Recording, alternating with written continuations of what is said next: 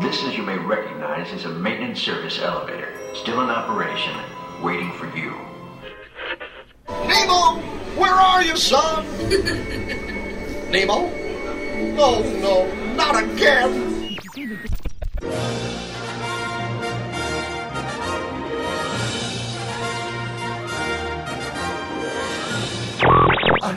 Heffalumperwoozle is very confusal.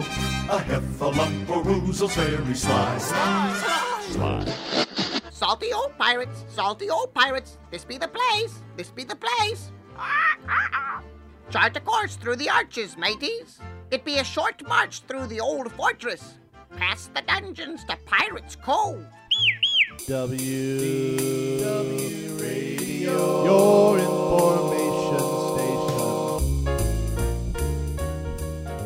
Everybody, and welcome to the WDW Radio Show, your Walt Disney World information station.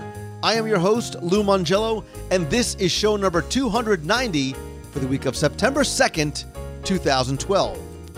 The 17th annual Epcot International Food and Wine Festival takes place between September 28th and November 12th this year, and will once again take guests on a culinary adventure around the world. With delicious food and refreshing beverages from around the globe, celebrity chef demonstrations and concerts, there's something to satisfy every taste and interest. And with so much to see, do, and eat, I want to help prepare you for this year's event. So this week, we're going to cover not just the basics of the festival, but what's new, special events, what not to miss, as well as tips and strategies to get the most out of the event. Answer the Walt Disney World Trivia Question of the Week for a chance to win a Disney prize package, and then be sure and stay tuned for other announcements, including information about the next WDW Radio Meet of the Month in September and some special events going on during the opening weekend of the Food and Wine Festival, including Epcot's 30th anniversary. So sit back, relax, and enjoy this week's episode of the WDW Radio Show.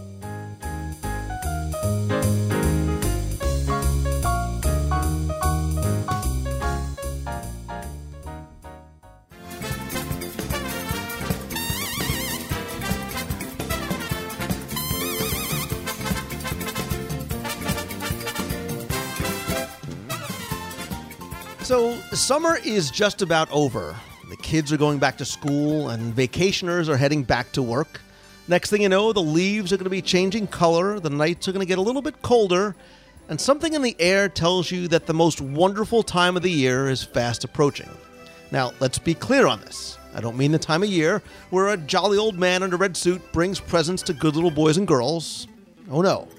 I mean a time of year where chefs from around the world bring a different type of present to hungry little boys and girls like me. Not the girl part, but the boy part. Anyway, I'm of course talking about the happiest holiday of all, the annual Epcot International Food and Wine Festival, celebrating its 17th year. Guests will travel from around the world to eat around the world as they celebrate culinary adventures from September 28th through November 12th, 2012 marketplaces, food and wine kiosks, celebrity chefs, culinary demonstrations, seminars, concerts, and so much more truly make this, for me, the most wonderful time of the year. But with so much to do and eat, there is a lot to the festival that you don't want to miss and may not know about. So, joining me this week for an Epcot International Food and Wine prep show is AJ from the Disney Food Blog and author, by the way, of the mini guide to the Food and Wine Festival, which we will definitely get to later. AJ, welcome back. Thank you. It is the best time of the year. I am excited. It's only one month. Oh, I'm so excited. I know. And, and we are, see, this is what I love. We are kindred spirits because we agree that, you know, listen, I love the Boo to You parade and I love the holidays at Walt Disney World, but this should be considered a holiday at Walt Disney World because the Food and Wine Festival, 46 days, record this year, is one of, if not for me, the best times to go to Disney. It's great. And I do love that they've given us an extra day. There's an extra day this year. Oh, that's going to be awesome. I hope they continue that uh, I hope they continue that. I hope we get an extra day every year until it's pretty much until it's the Food and Wine Festival all year long. It's 147 days of the Epcot Food and Wine Festival. well, listen, Halloween starts in August, so why not? It, you know, you know, like I say, they they leave those booths out right behind the they, they leave them right out behind in, in the backstage area. Like let just bring them in, just leave them in there all year round. They can just stay. They can stay in there. I'm jumping the gun a bit, but I'll, I'll tell you, I would love to see a couple of food and wine festival kiosks remain on the promenade after, like like during Flower and Garden, they had the little Haiti section with a couple Yeah. of um, uh, rum drinks and. so- Yep. they- it was do it all year round. Rotate them. Rot- bring in a couple of different kiosks every so often. Yeah, exactly. Or, you know, like a place like Canada, which doesn't have its own counter service restaurant. Why not leave that kiosk out there? Like the place where it is isn't, you know, they don't use that area for anything the rest of the year. So just leave Canada out there and then everyone can just I, I guarantee you'd make money. At least off of you and I alone. That's right. exactly. I would go every time.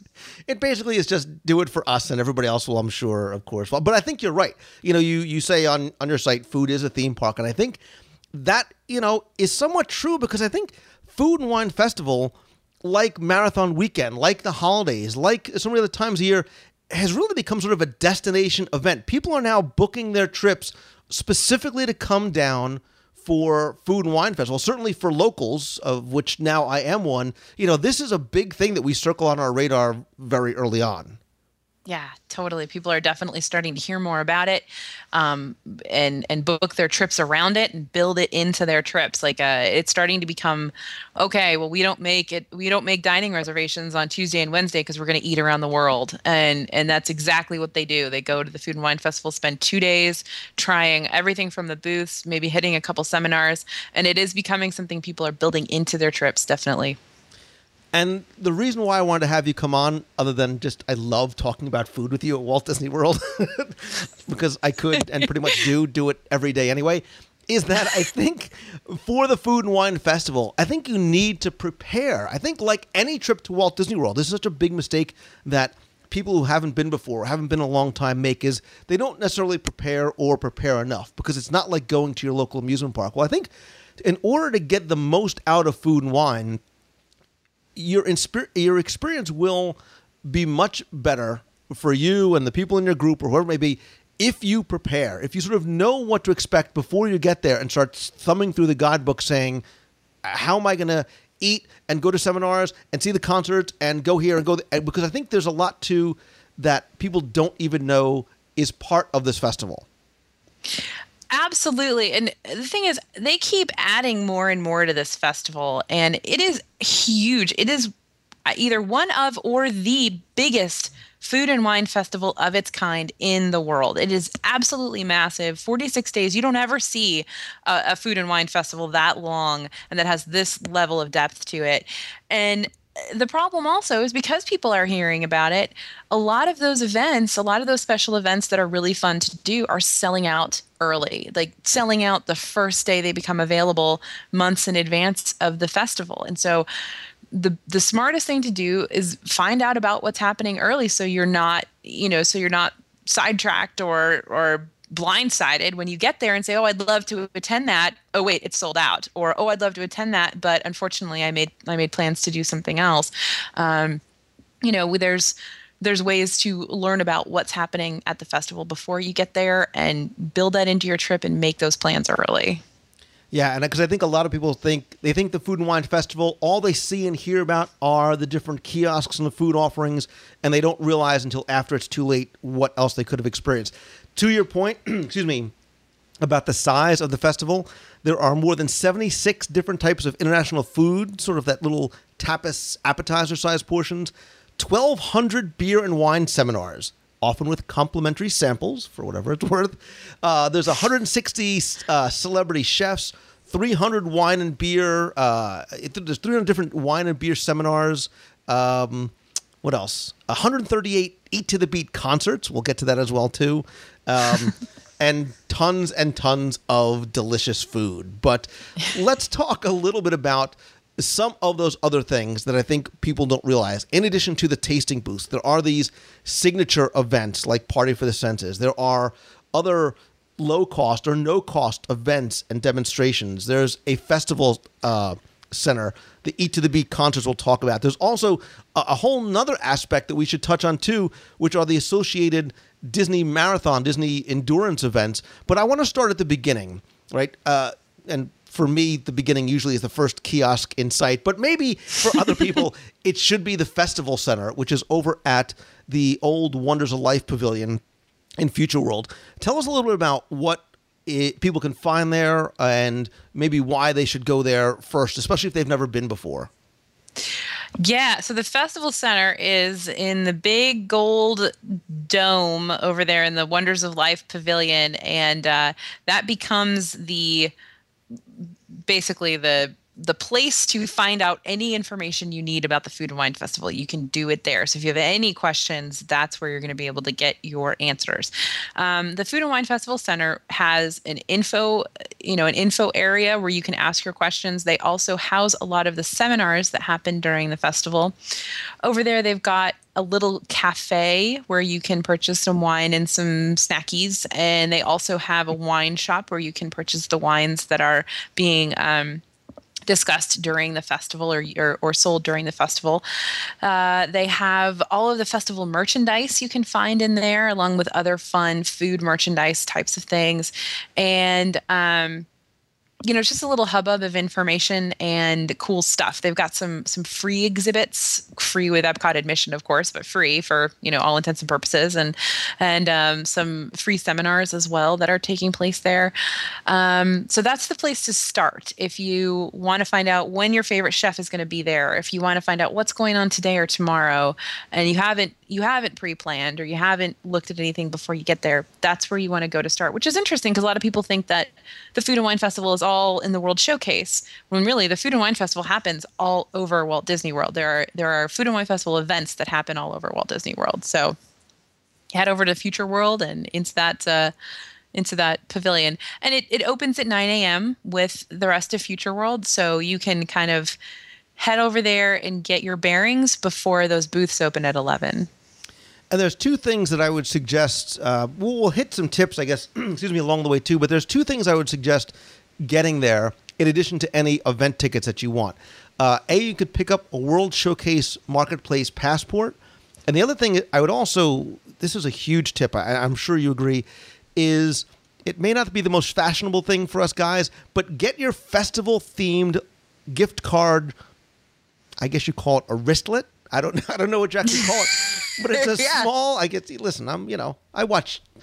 I actually don't watch any fashion shows. Um, it's sort of a it's um on like a little rubber slinky thing that fits around you. It's a gift card on your wrist. Is basically what it is. It's, a small square. Instead of reaching in and out of your wallet 16, 1700 times a day like I normally do during Food and Wine Festival, you can preload this gift card with any denomination that you want. I think there's maybe a a $10 or $20 minimum on it. And you put it on the gift card. This way, when you get right up to the kiosks, you just sort of stick out your wrist and let them and let them swipe your card. Totally. It's a, and, and plus what's good about that too is if you are going to be drinking as you go around the festival, sometimes it's really nice to A not have to fumble with, you know, holding food and getting your wallet out and everything and B you only put so much on that card so you can't kind of keep spending um, after you've hit what what you wanted to spend.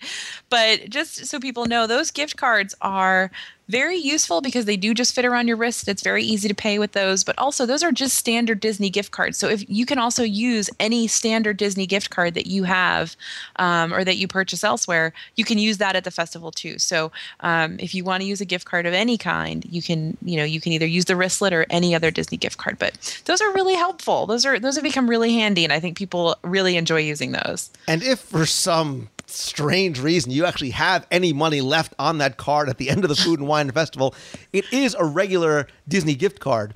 So you can use it for food elsewhere on property or merchandise or, or whatever you need. So and you can Or you can refill come- it. Right. You can refill you can also refill the card as I'm usually want to do by kiosk number three. I'm I'm refilling the card up again, I'm loading it with money again.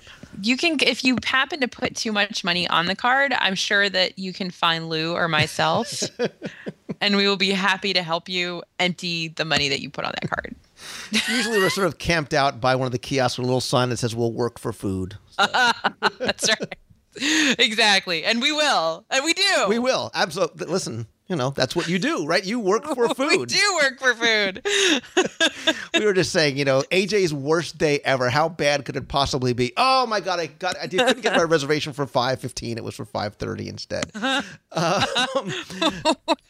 exactly. All right, so we talked Okay. about the, uh, you know, the the basics of going there at the beginning. But for people who have been to the festival before, we, you know, you said how it, it's growing, it's getting bigger, and I think better each year. Let's talk about a couple of things that are new this year for people that um, either whether it's your first time or you've never been there before. Because as we were talking about things at the marketplace, I was thinking about a, a few of the new things that are going to be there, as well as uh, around the uh, World Showcase as well too. So let's talk about a couple of things maybe that are going to be at um, at the festival center, and then some of the other new things that are sort of uh, notable that are coming to the 2012 Food and Wine Festival. 2012. Um, so the new the the new things at the festival, and these are always good. If you're a veteran food and wine festivaler, um, you always want to know what are they what are they introducing. This year they aren't introducing as much as they have in the past, but there are a few good things coming over at the festival center um, you the the probably the most exciting there's two kind of exciting things happening. The first is uh, that Ghirardelli is having an exhibit this year for the first time. So that means you get to go learn all about how chocolate is made. And they also will have um, samples that you can uh, like drinking chocolate and other chocolate samples that you can purchase. I would not be surprised if they had a couple of free samples going on over there, but I haven't heard anything definite. So that's a good um, exhibit to go to. Your kids will probably love that one. By the way, you did you did just say drinking chocolate, like Drinking a liquid candy bar.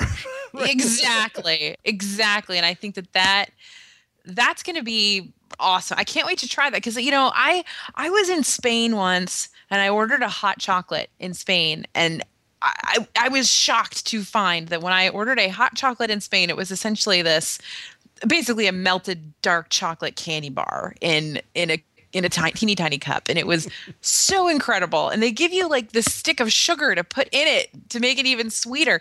It was amazing. And so ever since i had that i was like yes if you have any sort of chocolate that is drinkable give that to me. I will have that please. Um, so i'm excited to head over to, to that Ghirardelli exhibit. Um, also new at the uh, festival center this year. Um, every year they have that, like I mentioned, that little wine shop where they sell the wines that are being um, that are being touted at the festival that year. And this year they have uh, three, I think three or four times a day they will be having wine tastings there that are going to be complimentary wine tastings. Um, I think the goal is for people to try different wines to determine which one they want to buy a bottle of. So it's not just like free wine. It's actually that you need to you need to be thinking you're probably going to buy something as a result of it. But I think that'll be really helpful to a lot of guests who maybe went to a wine seminar or went to a food and wine pairing earlier in the week, um, couldn't remember which wine they liked the best, and so um, you know possibly that might be part of a tasting that you can you can try them all again and decide which bottle you want to you want to bring home with you. So I think that's going to be really really nice. I'm so excited. It it literally is like Christmas Eve for me. Um, let's talk about uh, the marketplaces and what's coming there new as well too. Again, when you talk about the the marketplaces, there are 29, 30, somewhere around there. By the time you get to 29, it, it doesn't really matter. They all sort of blend in. Um, let's t- we'll talk about the marketplaces individually a little bit too. But tell me about some of because there's a couple of of notable new additions this year. There are, Lou. I'm I'm excited about these. There are two new um, booths, and they always surprise us with new booths. They always throw a couple of new ones in there. This year, the two new ones. Um, well, the first one's called Terra, T E R R A, and it is an all vegan booth. So all the food there is vegan and organic, I think. I don't even know if it's organic, but it's at least vegan, which means there's no meat or animal products happening at all in that booth. So that's the first one. which I think a lot of people, by the way, are very, very excited about. Because I know, listen, we, we talk about how no place is as accommodating to special needs and dietary requirements as Walt Disney World is. But in the past, for Food and Wine Festival, it has been uh, challenging for some people to find things that they could eat, especially if they were looking for vegan. Certainly, if if um, if there are ways that the chefs are able to accommodate, you know, allergies, they'll work for it. But the fact that they have a dedicated uh, vegetarian and vegan booth, I, I think, is really going to make a lot of people very, very happy and give them a much better experience there as well, too. I think so too. And for the past two years, they have been um, showing you on the menus at the booths. They've been showing you a little. There's a little V next to the ones that are vegetarian, but they haven't been indicating which ones are specifically vegan. And um, really, there haven't been many. I think last year there was one vegan item, um, and so this year to have an entire booth that's dedicated to vegan vegan food, I think that'll be fantastic. And they really are you know, at this, I, am seeing a lot more vegetarian items popping up at the booths as well. At this point, every single booth has at least one vegetarian item, possibly two. Um, so it's it's becoming much more vegetarian friendly. The festival is so. I think Terra will be really interesting. I'm also intrigued by the the um, the concept art for this booth. It's going to be different from anything they've ever done before. It's got it's like two stories. Have you seen the concept art for this? I have. It's very sort of modern, funky, contemporary looking. It's like an apartment building in like Soho or something. It, they've got like grass growing on the top. It's really intriguing. I, I wonder. I I'm I can't wait to see it. I think it'll be fun to take a look at. Um, but something that I that I, I I love mentioning to people is that the even the wines here are supposed to be vegan, and I had no idea that you could have a non-vegan wine. And so the wines here are vegan, uh, which I was very impressed by. For and they're this, uh, organic and sustainable, and I don't really know what that means. But uh, the thing that intrigued me about this menu, though, they're going to have a dairy-free, lactose-free berry smoothie. right. How do you do that? I have no idea. I, I I'm going to try it just because I need to know what it's made of. I'm told. Well, it's, it's they've got it's called Silk, and I'm wondering if they have like soy milk. Oh, Is there that- you go. Is that But- dairy free and lactose free? Yes. I'm very bad, very bad at that stuff. I don't ever know. So I think it's I think it's going to be soy milk that they are using in there. But um, I will tell you, I had the chance to try one of the items at Terra is is called Chili Colorado, and they have house made chips and cashew cheese, which is What? actually it was like a cheese sauce made out of cashews. Um, and it's uh, this is made with Gardein, uh, a product that a, be- a meatless product called Gardein, and they're beef tips, basically like vegan beef tips, pretty much. Um, and I had a chance to try it at the Food and Wine Festival preview uh, Tables in Wonderland dinner, and this was pretty good. Like I was impressed by it. I, I you know it wasn't it wasn't a weird texture it wasn't weird flavors it actually tasted quite good so i have high hopes for this particular booth It actually sounds like it's healthy too. So if I go there and eat it, it may not be, but I'm that's the fantasy world I want to live in. That I'm going to try the non-meat chili, and I, I'm intrigued by the cashew cheese. I know. I think I'm going to ask for extra cashew cheese on mine because I couldn't quite get a taste. I couldn't like taste it. I tried. I tried to get a little bit of my fork and taste it, but I couldn't really get the flavor. So I'm going to ask for an extra side of cashew cheese. We'll see. I dig this. awesome. All right, there's a um, there's another new um, marketplace that's going to be here as well too for friends and fans and locals of Florida. Florida, but only friends and fans and locals. That's Only it. friends, fans, and locals, which is basically everybody. Nobody else can go there. um, no, I think this is a cool booth. This is now they had a Florida they had a Florida esque um, thing a few years ago, but this is this is considered an entirely new booth. Um, it's Florida local focus, so it's it's kind of like a farm to market or farm to table kind of feel. Um, eh, so it'll it, the the concept art for the booth looks kind of like a, a, a farmer's market basically. Um, and so what you're going to have here is there's there's shrimp ceviche uh, using Florida shrimp, of course. Um, uh, white corn arepa with mangalitsa pork. Wait, don't Um, don't wait, don't rush past the ceviche. Oh, sorry. There's and all and wait because the picture on your site is I'm drooling. It has fire roasted vegetables and crispy plantains. Sign me up, sister. All right, I'll sign you up. you, You don't have to actually sign up, but sign me up because I want to go anyway. Lou's name is on the sign up list wherever that is. Um, so I think, yeah, I I think a lot of people are really excited about that dish. Um, so they had a shrimp ceviche a couple years ago at where? Uh, I can't remember. Oh, One of the it was um, Venezuela or Argentina or Argentina. I think that that's what was in my head too, Lou. So I think that's right. I don't know Um, why I'm pointing to the left as if you could see me, but it was over there. it was over yeah, there. I know exactly where the booth was at that time.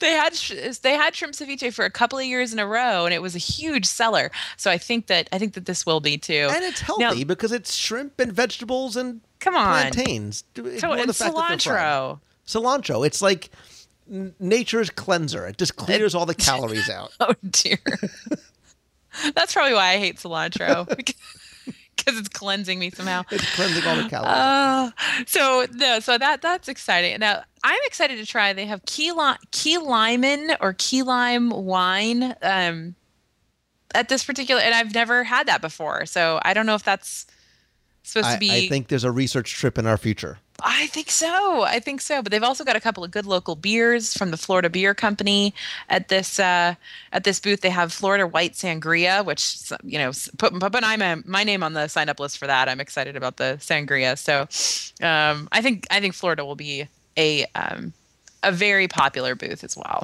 Yeah, and you know, you actually make a, a a quick aside. We talk about it being food and wine, and there's wine pairings and wine seminars. You know, there's a lot of beer pairings and beer seminars and specialty beers that are brought in as well too. So if wine's not your thing, if you're a beer guy or girl, then there's a lot for you here as well too. There really is. They started this about a few years ago. Um, during the this is the 17th annual festival, and at the 15th annual festival, they had a new booth called 15 Beers for 15 Years. And I'll tell you, that place was so popular. And since then, they've had a craft beer booth every year. Last year and this, and it's back again this year. And they're bringing more more beers to the booth themselves. They're ha- like you said, they're adding beers to the um, to the uh, out to the what are, what are they called beverage seminars and to a lot of the pairings as well so they're really starting to recognize here uh, and sake as well. You're, you're seeing, starting to see a lot of sake at some of the booths too. So they're really trying to bring in um, different types of alcohol. So it's not just wine um, and, and lots of different things to try. Yeah, and, and I like the uh, I I really enjoy sake, so I'm interested in sort of um, expanding my sake palate, as it were, or Yeah. just looking for an excuse to try sake. Um, yeah so, all right, let's go back to very quickly a couple of the other new things as well too, because again, for those of us who are veterans, and look, I, I didn't get this. You know, this body's all natural. I worked for this during the Food and Wine Festival. Uh, there are some new menu items as well too. There's a lot, but there's a few that I noticed, and I know you had highlighted on your blog that definitely piqued my interest as well too. Uh, we talked about some things at the cheese booth. There's some new. Um, uh, new cheese is there too, but there's a new Nesquik, like the little bunny Nesquik smoothie at the desserts and champagne booth. okay what are they actually calling it right now The, is The, it the um, Nesquik froth? It's okay. They're calling it a foam right now. They started calling it a froth. They were calling it a froth at the beginning, and I'm so glad they get away from the froth because that just sounds horrible to me. so now they're calling it a foam. Um, so I'm intrigued to see what this is going to be too. I will tell you that there's something at that booth that I'm very, very excited about, and it's not the Nesquik foams. Although I think your kids will love those, and they'll probably be very, very good. But uh, I, I, I think people are skeptical about the foams and the froths. You know, maybe maybe that's just me. Well, what I think this this uh, what this represents, and again, you know, I think when you see the the Nesquik smoothies, you're probably thinking it's more for the kids, but there are a lot of family friendly and kid friendly. And look, people, a lot of people don't want to drink alcohol. There are a Yep. lot of different options for them as well too, beyond just sodas and water. And I really like the fact that they're adding this as well too, because now you can have a non-alcoholic pairing, as it were. Absolutely, and they're really trying to bring to, to make that um, happen more and more often. To have some non-alcoholic things at the at the booths because you're right, it's not just the kids. There's plenty of people. I get I get emails all the time from people who say, you know, what can I drink when I'm at the festival? I don't I don't drink alcohol, or I'm pregnant, or whatever. I don't want to drink alcohol. So, what can I do? And they're they're making it. Um, they're making a lot more options available right now. Yeah, and I would love to ideally see, you know, especially things like the frozen drinks. You know, when I was talking about it during Flower and Garden, they had that um, the Haiti kiosk, and they had this delicious frozen coconut rum drink, which was phenomenal. But by the sixth one, it started to take its toll. So I would have loved if they had a non-alcoholic option as well too. No, they had the hibiscus lemonade at that Haiti booth, which was out of this world, and it did not have alcohol in it, to my knowledge. Maybe it did. I don't know. I'm spouting off my mouth, and I and I and I can't back it up. I got to go look at my post about it again. Um, but that was that was a fun booth. I thought that they were going to have Haiti at the festival this year I because thought so they. too. But that booth was just the Caribbean booth that was revamped. They just put a new sign on the Caribbean. I don't care. You just keep bringing out coconut drinks and delicious food, and, and I'll line up for it. So. I know that was a really fun addition. I thought that was nice. But uh, going back to the desserts and champagne booth, the thing I am super excited about that I can recommend because I've tried it is the dark chocolate mousse with chili and salted caramel. It is so off the charts delicious. Like, oh my goodness, I couldn't believe it when I tasted it. And I am just going to line up. I'm going to tell them, don't even give me the panna cotta and the lemon custard. Just give me more of that. I'm shaking mousse. my head and making the yummy face. Like It is. Not, Really? I don't even like chocolate mousse. I think chocolate mousse is the most boring dessert on the planet. But with that chili and salted caramel, wow, it is amazing. Oh my god! I'm just, I wanted to get online. Okay. All right. So speaking of wait, speaking of new and yummy. Yes. So when you Yes. think of Canada, you normally think of Le Cellier. When you think of Le Cellier, you think of my God, how come I can't get a reservation? But then you probably think of things like cheddar cheese soup. But there's new stuff coming to the marketplace this year, which I think is going to make this very popular booth even more popular than it was in the past, and it was very popular. Book your spot in line for Canada now, because you're going to have to pay people to even get into line. I think it's going to be so popular because you know every year they have the the the winding um line for Canada. You know they you know how they sometimes have to like wi- wind the the line thing out like the airport line out further for those for those booths that are popular like Ireland always has the airport line winding out. So Canada is going to get even more popular this year because what they did was they got rid of the salmon. Salmon is gone this year. They have replaced it with that mushroom fillet from Le Cellier that everybody absolutely adores. So at this point, you can get at that booth everything that I order at Le Cellier anyway. So I'm just gonna go and buy everything there like six times over. because that Uh. that's a place where that like you can go and just make that your meal. Cheddar cheese soup, the mushroom fillet, and the spicy chicken sausage with the polenta. Which is so Oh, good. That's which is always good. spicier at the festival than it is in the actual restaurant, which I love.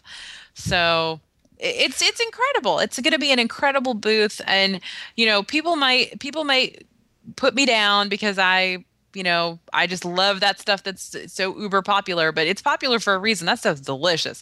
So I will be in line.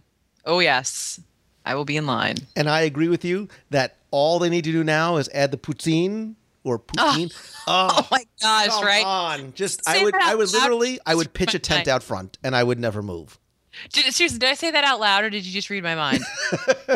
they need to add the poutine to the to the to the booth because they really do. I might. Oh, I love poutine. I Uh, don't care. I don't care what incarnation of poutine. If you give me fries and gravy and I, cheese, I was gonna say in New Jersey we used to call them disco fries, but the real poutine, the way you know, with it's sort of the, the potatoes with the gravy and the real cheese curd on top, it's awesome. How could it's that not awesome. be good? How like why would you not like that? It's the perfect food, really. and it's healthy because you've got the potato group and the cheese group, The cheese and, group and the the, gra- the gravy group. exactly. All you're missing is a chocolate group, which you can just have later. Oh, I am excited about Canada, but I do I do warn you, I warn y'all, that that line is going to be uh, that that line's going to be crazy. Yeah. So Well, and but look, there, there's always a few that you know are going to be, um, you know, are going to be very long. You know, you know that the Ireland is going to be long because of the fisherman's pie. Yep. You know the line to get um, Belgian waffles is going to be long all day, every day.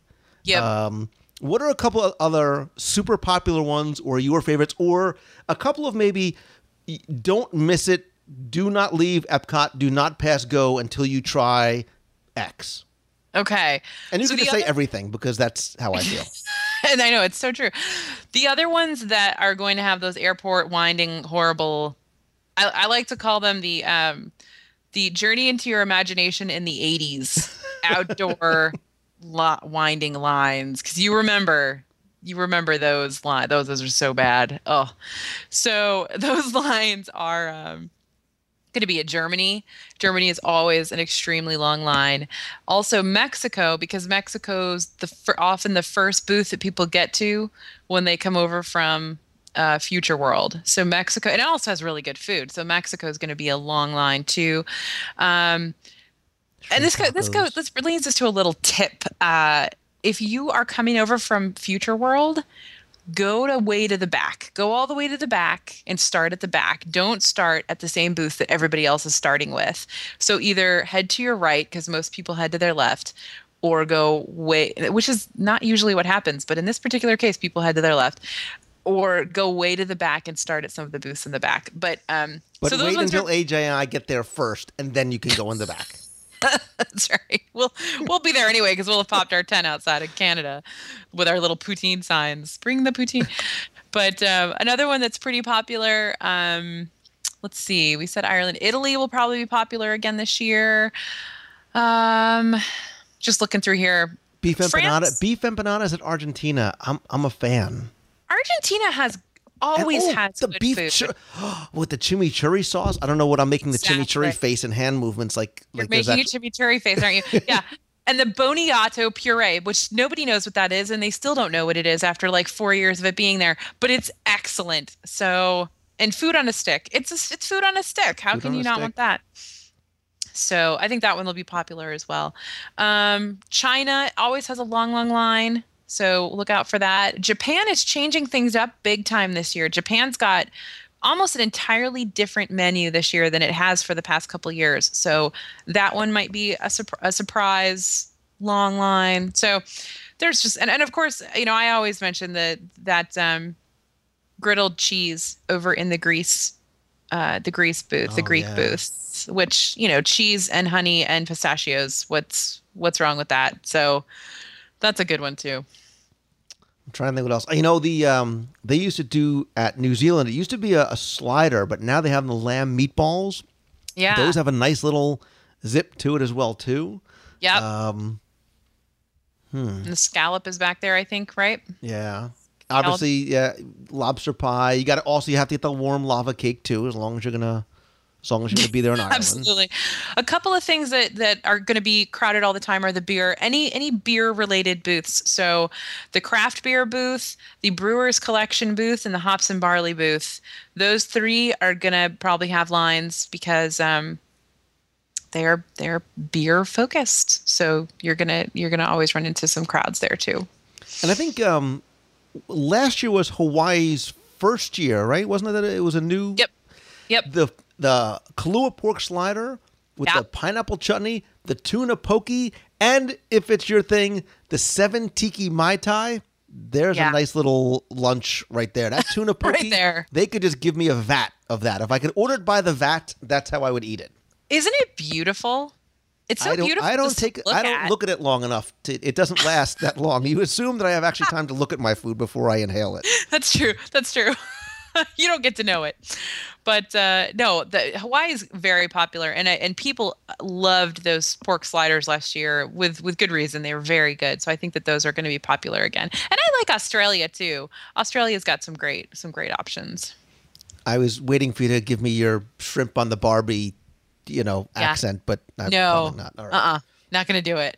What I would suggest, though, as a tip, if it's your first time or if it's your not your first time, and you sort of like going back to the same things or the safe things, I, I think the best part about the Food and Wine Festival is because all of these uh, portions are appetizer size. They run probably between maybe three and eight dollars or so. You've got such a great opportunity to expand your palate, expand your culinary horizons, as I like to say, and try new things. What's the worst you're going to be out? Three bucks, and then me and AJ will finish it anyway, so it won't go to waste. That's But you can really get out there and say, you know what? I'm going to go to South Korea and I'm going to try, you know, the pork and kimchi. I'm going to go to South Africa and try something. I'm going to go over to Singapore I- because these are all flavors, AJ. I think that most people aren't going to have access to uh, for the most part. And I think you really do learn a lot about a culture and people through their food.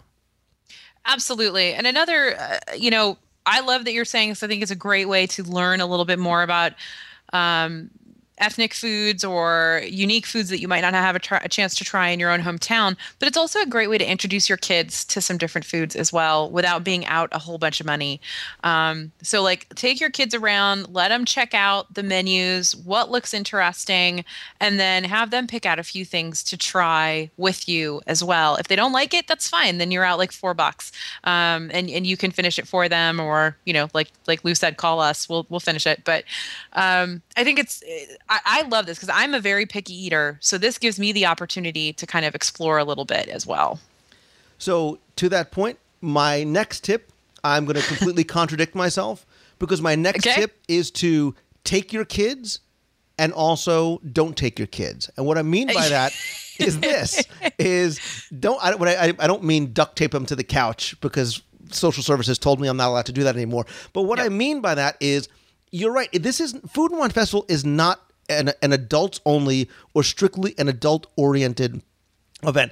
There are things for kids to do, and there are the Kidcot Fun Stops. There are things that they can go and try, and sometimes there's little exhibits and things like that that they can do. So I think there is a great opportunity for them to explore and enjoy and learn and do something together fun as a family. Sampling stuff, whether you love it, whether you hate it, whatever it may be, it's part of the adventure that Walt Disney World brings you. And what I mean by don't take your kids is that you also have a great opportunity if you have kids for date night. You know, you don't have to go out and make reservations at a super expensive sit down restaurant. You can sort of just make such a wonderful night out of wandering the promenade and trying some of the different marketplace items, going to some of the seminars, trying some of the wines, going to an Eat to the Beat concert, and then watching Illuminations at night. Like that's a great evening for not a lot of money, and really, hmm. really, if you're if, if you're in the doghouse, guys, this is a good way to sort of make it up and get some good food along the way. Not speaking from experience yet. yeah exactly.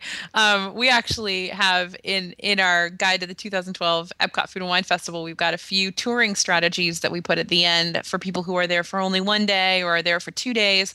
We actually have a touring strategy if you're with your kids. Um, so it'll kind of help you guide or, or plan ahead. If you're going to bring your kids to the festival with you here are some ways that you can approach that situation. We also have um, what we call we have a bunch of what we call booth crawls which are um, themed um, a bunch of themed menu items that you can kind of smoosh together and have make a fun day out of. And we have a kids booth crawl with some with some menu items at some of those booths that we think will be particularly appealing to the kiddos. So that will be fun for them to have their very own booth crawl where they can go and try some of those foods. So there's lots to do with kids but i agree 100% um, that if you'd rather you know, leave them at home or drop them off at a kids club and take your time and enjoy the festival just just with an adult you know focus um, with just just your your partner or your friends. It can be such a fun time and i agree it's not that expensive. After you pay for admission you can do it very cheaply. And I love the idea of the booth crawls because it's not a drink around the world crawl. It's not a you know see let's do a shot from every con uh, unless that's you know unless you want to. And yes, there's a beer crawl. There's We do have a beer crawl. Know. yeah, yeah. But don't worry. we it's not meant to be a you know a beer funnel at everything. It's sort of sampling some of the different flavors of beer and the styles of beer and whatever it may be. Yep. But there's a seafood crawl and there's a dessert crawl and a cheese crawl, a vegetarian crawl, which which I like that you threw in that. Yes, you can do a cocktail crawl. Um, Uh, the one that you have in there that I think is interesting is something like a continent crawl because if you are drinking while you're doing it and you're like, come on, of course Morocco's from South America. It'll be interesting to see how the conversations go where people are trying to the do the geography while they're doing the drinking as well too. I, I know. I think it will be too. I think a lot of people will somehow think that Hawaii is its own continent right. and things like that. Um, but no, I, I love these crawls. I think they're so much fun. Of course, we have a cheese crawl in there because that's one of my favorite things to eat ever is cheese. And and um, we also have in here a just the new stuff crawl. So if you if you've been to the festival lots and lots of times and and you've eaten all that food, all the all that booth stuff before, we've got a crawl for you that only has, has you trying the things that are brand new to the festival this year, um, which is, I think, awesome. I can't wait to do that one. And like I said, we have the kids crawl, the stuff for the kids. Um, so there's lots of lots of interesting and fun. And if, if if you're going for the first time and you just want to eat what everybody else loves, we have a food and wine classics crawl. So things that are you know tried and true, proven. You know that people are going to love. You're going to love these because everyone else has loved them before. See, I just been doing it wrong. I do a walkabout every year where we just eat everything from every kiosk. So, how is that wrong? Wait, wait a minute. In what way is that wrong? how could something so wrong feel so right? exactly. That's what I do the first day. I go I go everywhere because you know I like to get all those pictures up on the site, but I I eat everything that first day and then I just kind of like pass out. right. and then. I get up the next day and I do it again.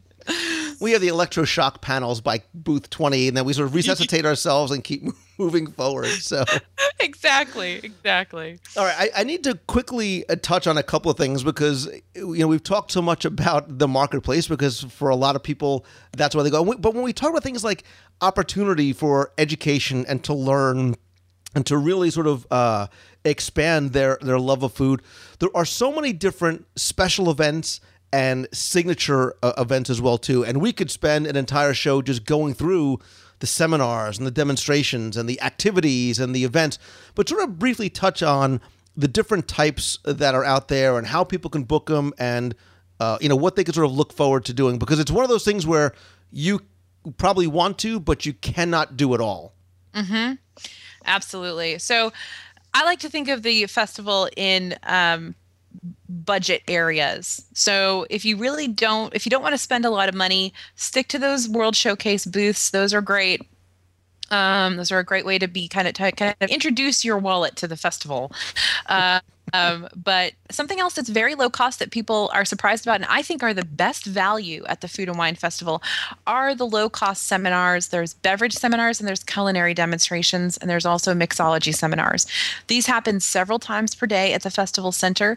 They showcase. Um, it's either going to be like a wine tasting with three separate wines, a mixology seminar where you learn to mix drink, three different recipes of drinks, or um, a culinary demo where a chef is up there actually creating a dish and you get to try that dish along with a wine pairing. So these are about 45 minutes. They cost um, between nine and fourteen dollars each uh, per person, which is not a lot of money for a Disney event of any kind. Um, and so that's a great way to kind of go and explore something that you maybe wouldn't have done before and wouldn't have tried before. Uh, um, what I also love about these is that a lot of celebrity chefs, and we're talking big celebrities, we're talking Robert Irvine and Cat Cora, Andrew Zimmern, Zimmern, and the people that you see on Food Network every day. A lot of these chefs are there doing these seminars, and it's a great way to see your you know your favorite chef from TV because there's really only about 100 people that are allowed in each seminar. Um, so you're up close, you're personal, you're tasting something that they've made and that they're showing you how to make it. You get the recipe and you might even be able to meet them afterwards. There's often meet and greets after those seminars. So it's a great great value. It's a good deal and it's a lot of fun and kids are allowed in those things too. So bring your kids and they can they can, you know, taste the food and watch the show and and learn a lot about cooking and food as well. It's very these are great deals. Yeah, they And show then- you how to. They'll show you how to cook. AJ and I will show you how to eat. So That's we all right, have our own specialties. So if you want to go a step up in the budget department, they have other special events that are in the $50 to $100 range per person. And these include cheese seminars where you get to taste and learn about different cheeses from around the country. There's wine schools where you actually learn a little a little bit you get a little more in depth about um, wine tasting. They have chocolate seminars where you can learn and taste um, learn about and taste lots of different types of chocolate and forms of chocolate. Um, they also have, uh, again, they, they bring the celebrity chefs in so you can have. Um, there's a couple of other events that include celebrity chefs like Sweet Sundays where they make multiple desserts for you, um, and, and so there's there's there's lots of opportunities, and, and also I guess we should talk about the food and wine pairings in here. There's several food and wine pairings around the World Showcase that are really it's enough food to be a full meal. It's several courses um, of of tapas sized portions, and then accompanying beers or, or wines or beverages, and so those are really really fun and and worth trying and they've got lots of different we can't possibly talk about them all here. They're all in the book they're all on the blog. Um, you can see all of the things that are possible to try. And then if you want to take it one more step up they've got what they call um, there, there's two things in this echelon. Uh, one is the signature dinners, where again, usually a celebrity chef or, or an extremely accomplished chef will um, create an entire meal for you and maybe 40 or 50 of your peers.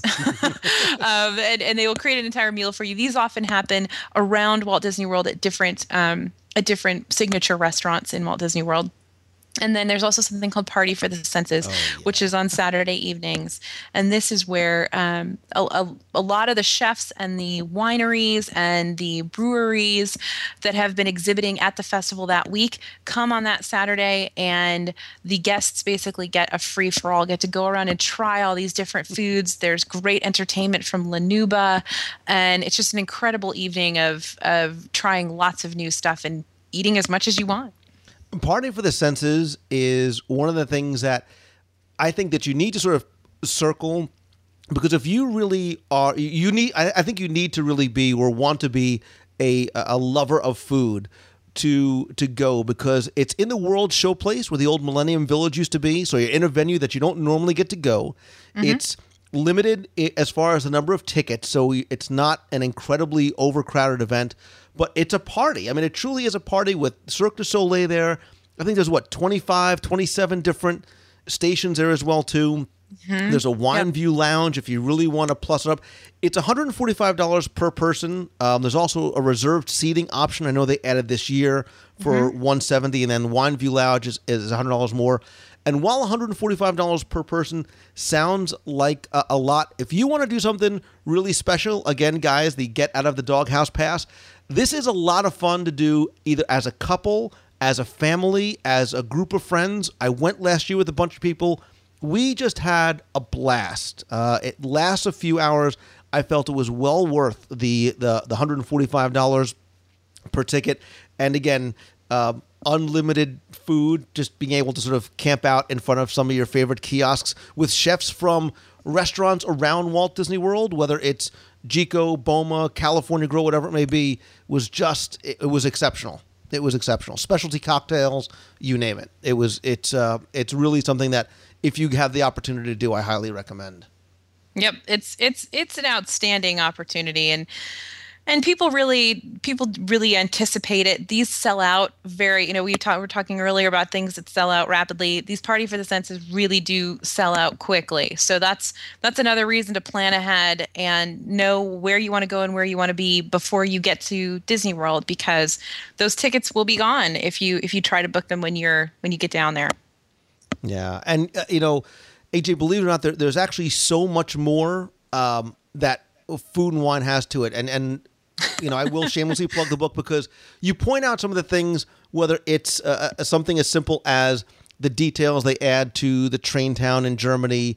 To I mean, look, the E to the B concert series. This is one of the things that I think so many people overlook. That included with your admission to Epcot, there are on most nights through um, the Food and Wine. I think actually, I think every night during Food and Wine Festival there is a concert from, and this is where I'm going to show how old I am. A lot of uh, groups from the 80s and the 90s. So you've got Night Ranger, Sugar Ray, Starship, Boyz II Men, Smash Mouth, Air Supply. I'm not going to start singing Survivor, The Pointer Sisters. I was going to start singing. Are we not allowed to start singing? You can sing, I'll eat. Um, Dennis DeYoung from Styx. I'm going to get out there and do. Come on, man! If he belts out Mr. Roboto, I'm going to do my my best, and by best I mean worst uh, robot. and Big Bad Voodoo Daddy always closes out uh, Food Wine Festival too. Fabulous band. Yeah. Fabulous band. So I saw them in saw them in, in concert back in the '90s. Fabulous band. Howard Jones. How can you beat Howard Jones? Yeah, Billy Howard Jones. Ocean. Come on, Billy Ocean. Oh, I, I almost started singing Caribbean Queen, but I Get out of my dream. Get into the car. Who doesn't love that song? Yeah, Sma- there's a couple of new folks here this year too. Smash Mouth is brand new um, this year for those of you, you know, you kids of the '90s. Smash Mouth. I think they were in the '90s, weren't they? Were they in the 2000s? Uh, 90s, the 2000. Oh my god, it's probably the 2000s that we just dated ourselves. Oh no, I'm I'm definitely more of the uh, Starship generation. Um, but uh, Dennis DeYoung is new this year. They also have, if you are a um, the Voice fan, they have Javier Colon this year. So lots of lots of new folks and returning fantasticness. Pointer Sisters will be there. Oh my god, if you sing "He's So Shy," I will totally treat you Well, to. Of course they will. Come on. No, I, you you, saying- I was hoping. I was hoping you were going to sing it. maybe after we've gone around the the, the booth. But uh, Hanson's coming back, and Hanson's always long lines to get into Hanson. So Weren't there those three little kids? Is that is that Hanson? they're old now. They're all like married and crazy. It's um, it's crazy. It's I'm craziness. I am very old. but anyway, so yeah, so and and um, what was I gonna say? I, I think there's there's a couple of special events that would also that will also get you um, priority seating at at these um, at these concerts because the concerts can have very very long lines to get into. So just an FYI on that, they can it can be it can be difficult to get in simply because of the lines. And so there are a couple of events at the Food and Wine Festival that do get get you priority seating at, at these. So that's kind of neat too. and that it goes to that point about it really being you know a fun evening with a little bit of food, a little bit of drink, a little bit of music. You have illuminations at the end of the night. Um, you know, that that is a good time. Totally. Who does ugh, the festival's great. I love it. Is it wrong that I want to go every day? I know. You do you do want to go every day, don't you? And I you know, I have to tell you, I'm going to let you in on a secret, Lewis. Uh oh. I'm only called Lewis when I'm in trouble, but go ahead. Okay, so I actually call the beach club because I stay at the beach club when I go to the festival because it's the closest um, resort to the festival, right? Because it's just like a quick little walk into Epcot and back, and I go back and forth like a million times during the day. So I actually ask them. There's a, there's a, a particular room that is the closest room to the festival, and I away. ask them for that room so that I can minimize my my you know the breadth between me and the festival when I am there. So Are you I trying can, to say that some evenings the walk back to your room is a little bit more challenging than others? I'm not. I'm not saying that at all. I'm saying sometimes I sweat through too many t-shirts because it's so hot there that I need to change my clothes too often. But uh, no, I, I love it so much, and it never gets old and it never gets boring because they always introduce new things. And there's no way you can do it all. Even if you're there for a week and a half, you can't do it all. So there's always something to look forward to and something exciting. And so I always like to be as close as I can so I can get in there quickly every day. Under the number 1501, it's just going to say reserved for AJ. So, of you do. You know what the room is. How do course I do. Oh, you're in that room, aren't you, Lou? Yeah, it's 1501 at the beach club. If you are in it, ladies and gentlemen, watch your back. and look under the bed because you'll probably AJ probably left something there from her last visit. AJ will be there, or I'll at least be on your patio, knocking on the window. anyway, Oh, God. Yeah. Well, so look, you know, there is a lot. And, you know, as long as this segment was, there's still a lot um, that we didn't get to cover. I am, um, I'm not going to let you shamelessly plug your book because I'm going to shamelessly plug it for you. I will tell you that. Um, I, as a food person and as a food and wine festival fan, um, I not only found the book fun to read, although frustrating because. So here's I have a tip for you. All right, I, I actually do have something that I think that you may want to think about adding for next Okay. year. Uh, so just a suggestion: take it, leave it, whatever. This is how I think you could make the uh, Disney Food Blog Food and Wine Mini Guide 2013 even better. oh, I'm ready. I've got the spreadsheet up. I'm ready. Scratch and sniff. Ah.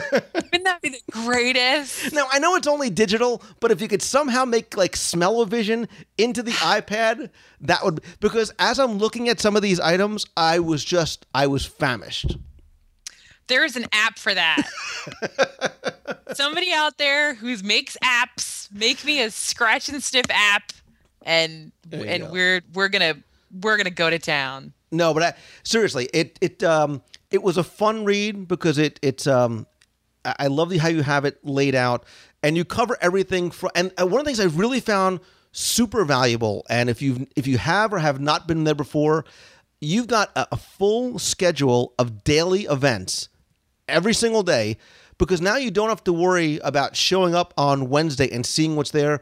You can really plan ahead of time and plan your day out. And I think that's a really important part if you want to get the most out of food and wine is knowing what's going on that day, planning ahead, knowing where you need to be or reservations you, need to make ahead of time. And you do have things like touring strategies and uh, where to find celebrity chefs. You even have where to find, if you're looking for a specific food item or drink item, you have sort of the indexes, indices, and locations. It's SAT word, indices, uh, and locations of where to find it as well. That's right. That's right. I mean, this book, I, honestly, I, I am so proud of this book. And it's, we've added um, an entirely new FAQ section. So there's lots of, you know, there's answers to questions you don't even know you have yet in that FAQ section. And I, I was telling Lou before, before we started um, recording, I I scurry to finish that daily schedule of events. It's literally all 46 days and everything that's happening on each individual day because I use that in my own planning. I use that when I call Disney to book the events that I'm going to attend at the festival. I use that daily schedule of events because there's nothing else like it anywhere um, anywhere published. It's just it's just not out there, and it's hugely useful, very very helpful. And so I, I told him I would I buy the book just for that. it's, it's so it's so useful.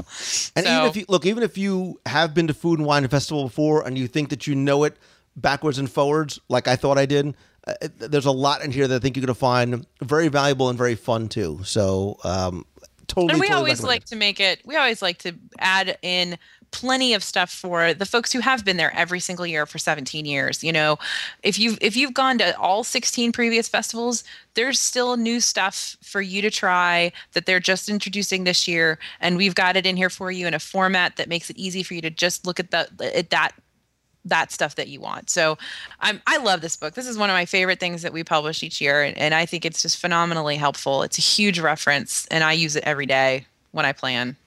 And you also have some great tips in there as well too. And that's how I want to sort of wrap things up. I want to leave people with a couple of tips.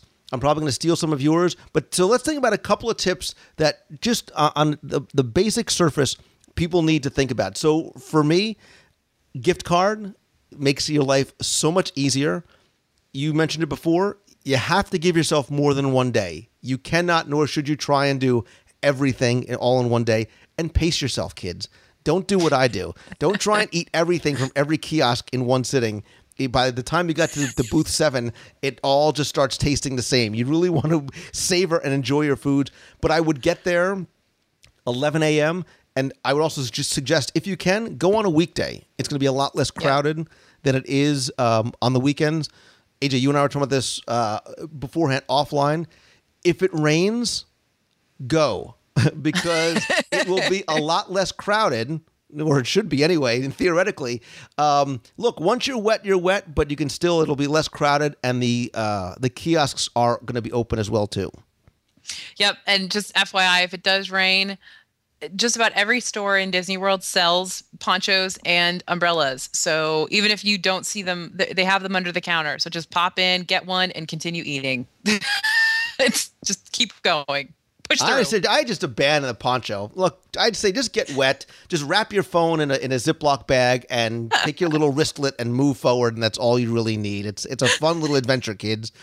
And indulge, indulge yourself because you're going to walk it off anyway. It doesn't matter. Or sweat it off Or if it's anything right. like last and year. You'll You're walk and sweat or it off. sweat it off too. So absolutely but it's it's a it's a great thing to do even if you you know and i and i do encourage even if you just have one day pop in try a few of the things at the booths um it's an it's the the festival is overwhelming don't let it get to you tr- look at the things that are available try a few things anyway we could talk about this for days i'm go go to the festival you'll love it it's fun absolutely. And if you see me and AJ there, share your food, please. say hi first and then share say your hi. food say hi. Don't try and share what we're eating, but share what it is that you're eating. Um, AJ, tell people where they can get the book. And uh, I know you are not only so generous with your time, but you are generous with the book as well too. Any sort of maybe discount, special offer? Come on, what can what can you? What's your friendliest price? What can you do for me? I'm the worst negotiator in the world. Let me show you what I can do for you, Lou.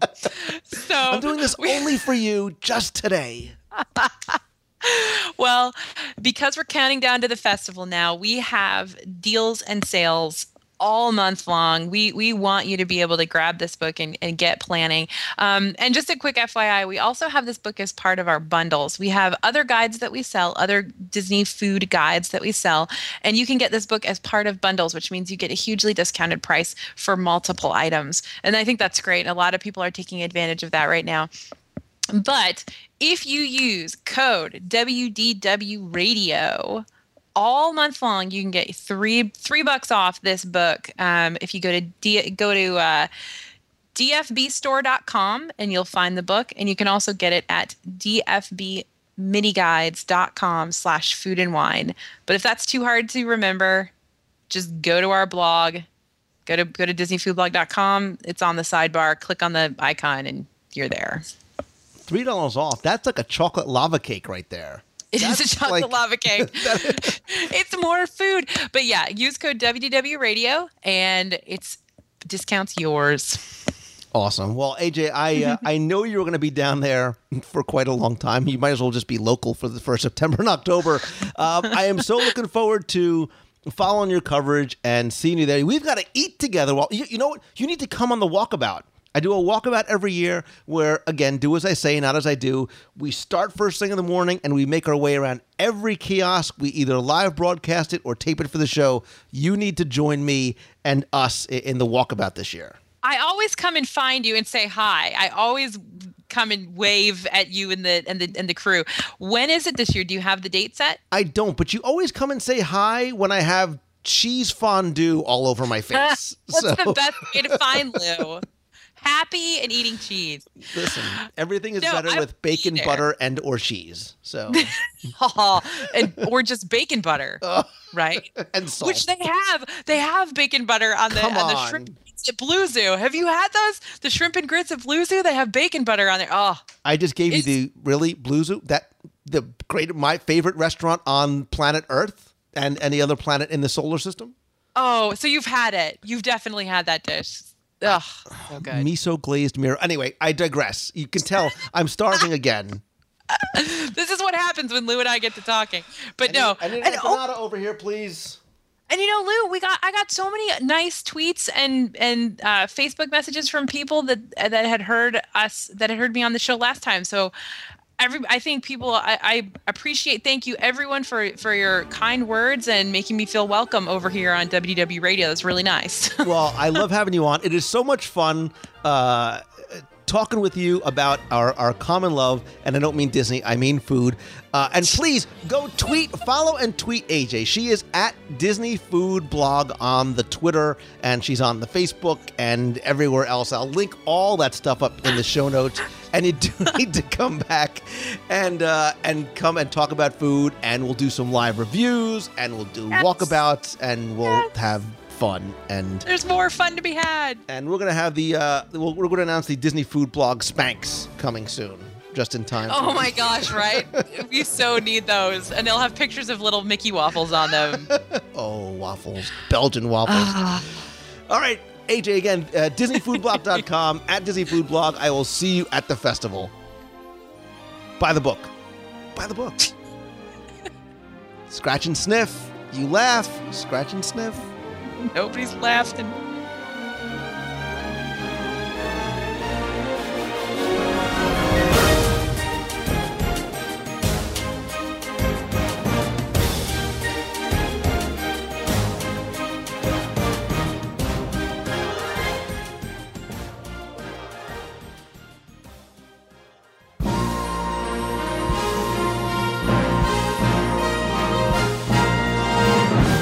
It's time for the Walt Disney World Trivia Question of the Week, you can test your knowledge of Walt Disney World history or trivia and enter and play for a chance to win a Disney prize package.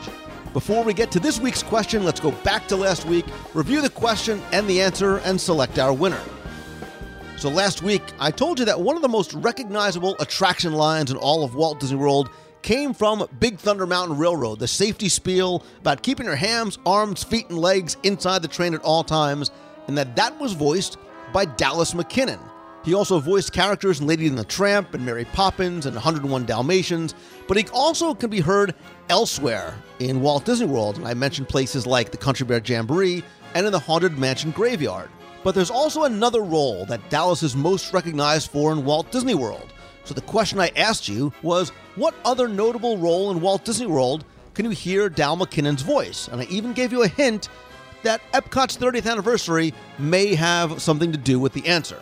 And so I asked you to tell me the character and the attraction, and once again, hundreds of you got this one right and recognized Dal McKennon's voice as that of Benjamin Franklin from The American Adventure. So thanks to all of you who entered and played and got the answer right. This week's winner is Jonathan Brooks. So, Jonathan, please send me your information. I'll get your package out to you right away. Thanks again to everybody who played. If you didn't win, that's okay, because here's this week's Walt Disney World trivia question of the week. And so, as long as I'm still in an Epcot mood with Food and Wine Festival and Epcot's 30th anniversary coming up, and I recently met a number of listeners and friends from the UK at the Meet of the Month and other places around the parks lately. So, I want to ask you a question, surprisingly, not about food, but about the UK Pavilion in Epcot.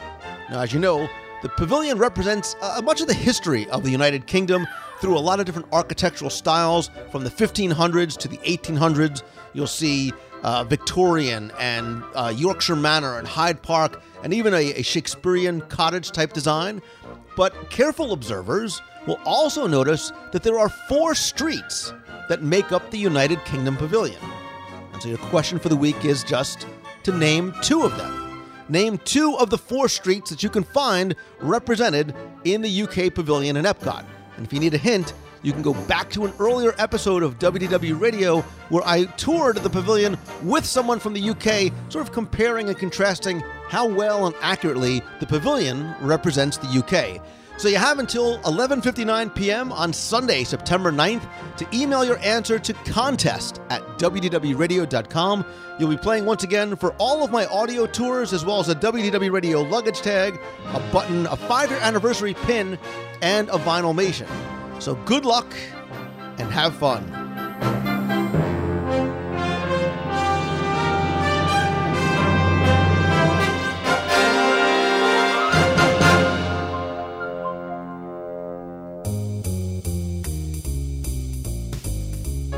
That's going to do it for this week's show. Thanks again for taking the time and tuning in this and every week.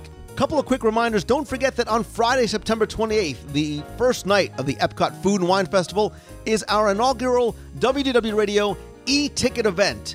an evening at the American Adventurers Club. We've rented out the entire American Adventure Pavilion for a special show put on by Disney that they have never done before. Think of it as a special show that goes on all around us for the entire evening and with us as the American adventurers sort of come to life. Really going to be a lot of fun. The event is almost sold out. We were actually able to add just a few more seats to the event. We've also got some special events on hand, including Disney artists like Brian Blackmore, Alex Maher, Casey Jones, and Ron Cohee.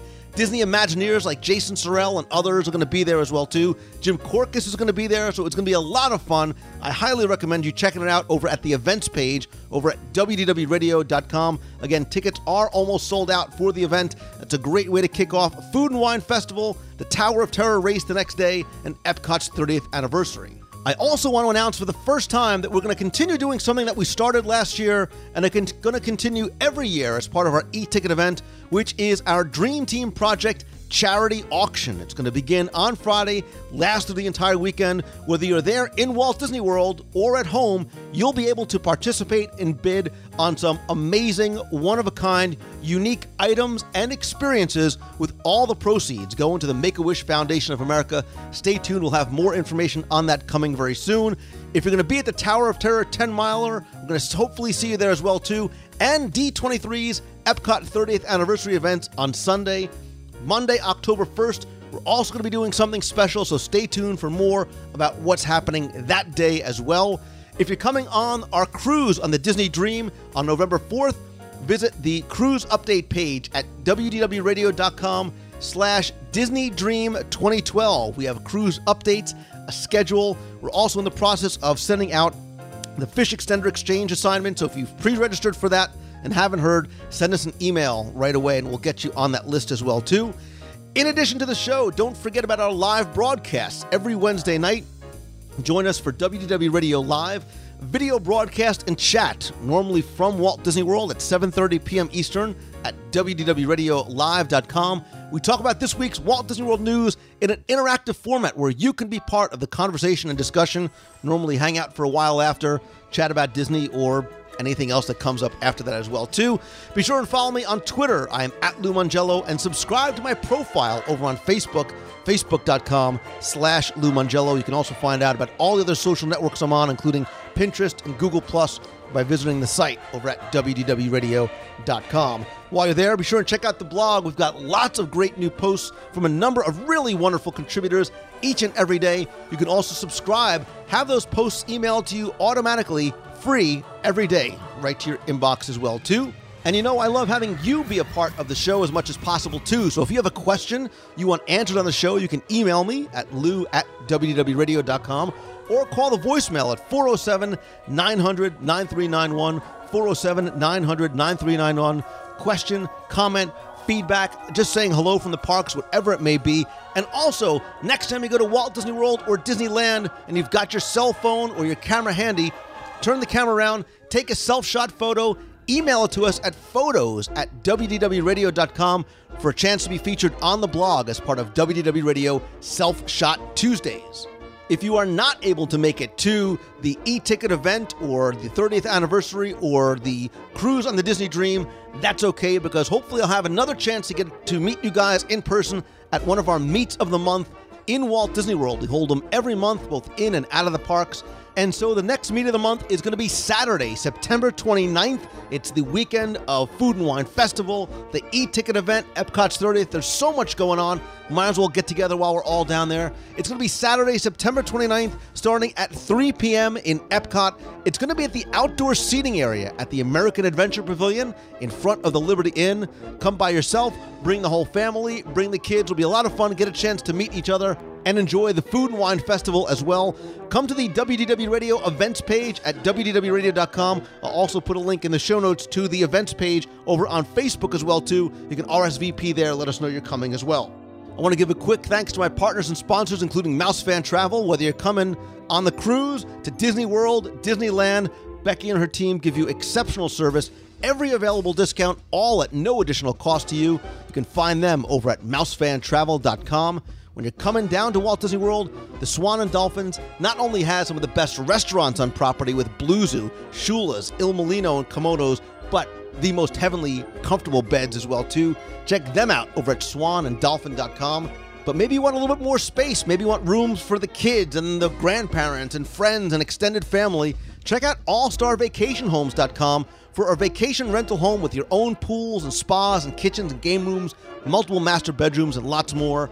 And if you can't get down here as often as you like, and really who can, Celebrations Magazine, you can subscribe, order back issues, get it delivered right to your house or digitally on your iPad by visiting celebrationspress.com. And of course, big thanks to AJ and Disney Food Blog. Be sure and check out not only her guide to the Epcot Food and Wine Festival, but her Disney Food Blog guide to Walt Disney World. Some of the other guides is there as well. Use code WDW Radio for discounts as well over at dfbguide.com. And finally, and most importantly, as always, my friends, and you are my friends, whether we have met yet or not, all I ask is that if you like the show, please help spread the word let others know about it. Share links on Twitter or Facebook or Pinterest or Google and most importantly, please come by, rate and review the show over in iTunes. Very much appreciated. Very, very helpful. And I just want to say again, thank you so much for letting me share my passion for all things Disney with you. Uh, I appreciate so much you taking the time to listen each and every week. And I hope that you are able to focus on your goals and not your fears and believe in yourself and do as Walt said and always keep moving forward. I hope you have a fantastic week this week. See ya. Hey, Lou. This is John Jones, one of your subscribers to uh, WD Radio. Uh, just want to tell you thanks for doing the uh, Magic Kingdom gig. I'm up here in Mississippi on the Gulf Coast, like I was for during Hurricane Katrina. I put a couple of links in on on my uh, page before my power went out, but uh, just wish the best and uh, uh, stay in touch, bud. Later. You've got a friend.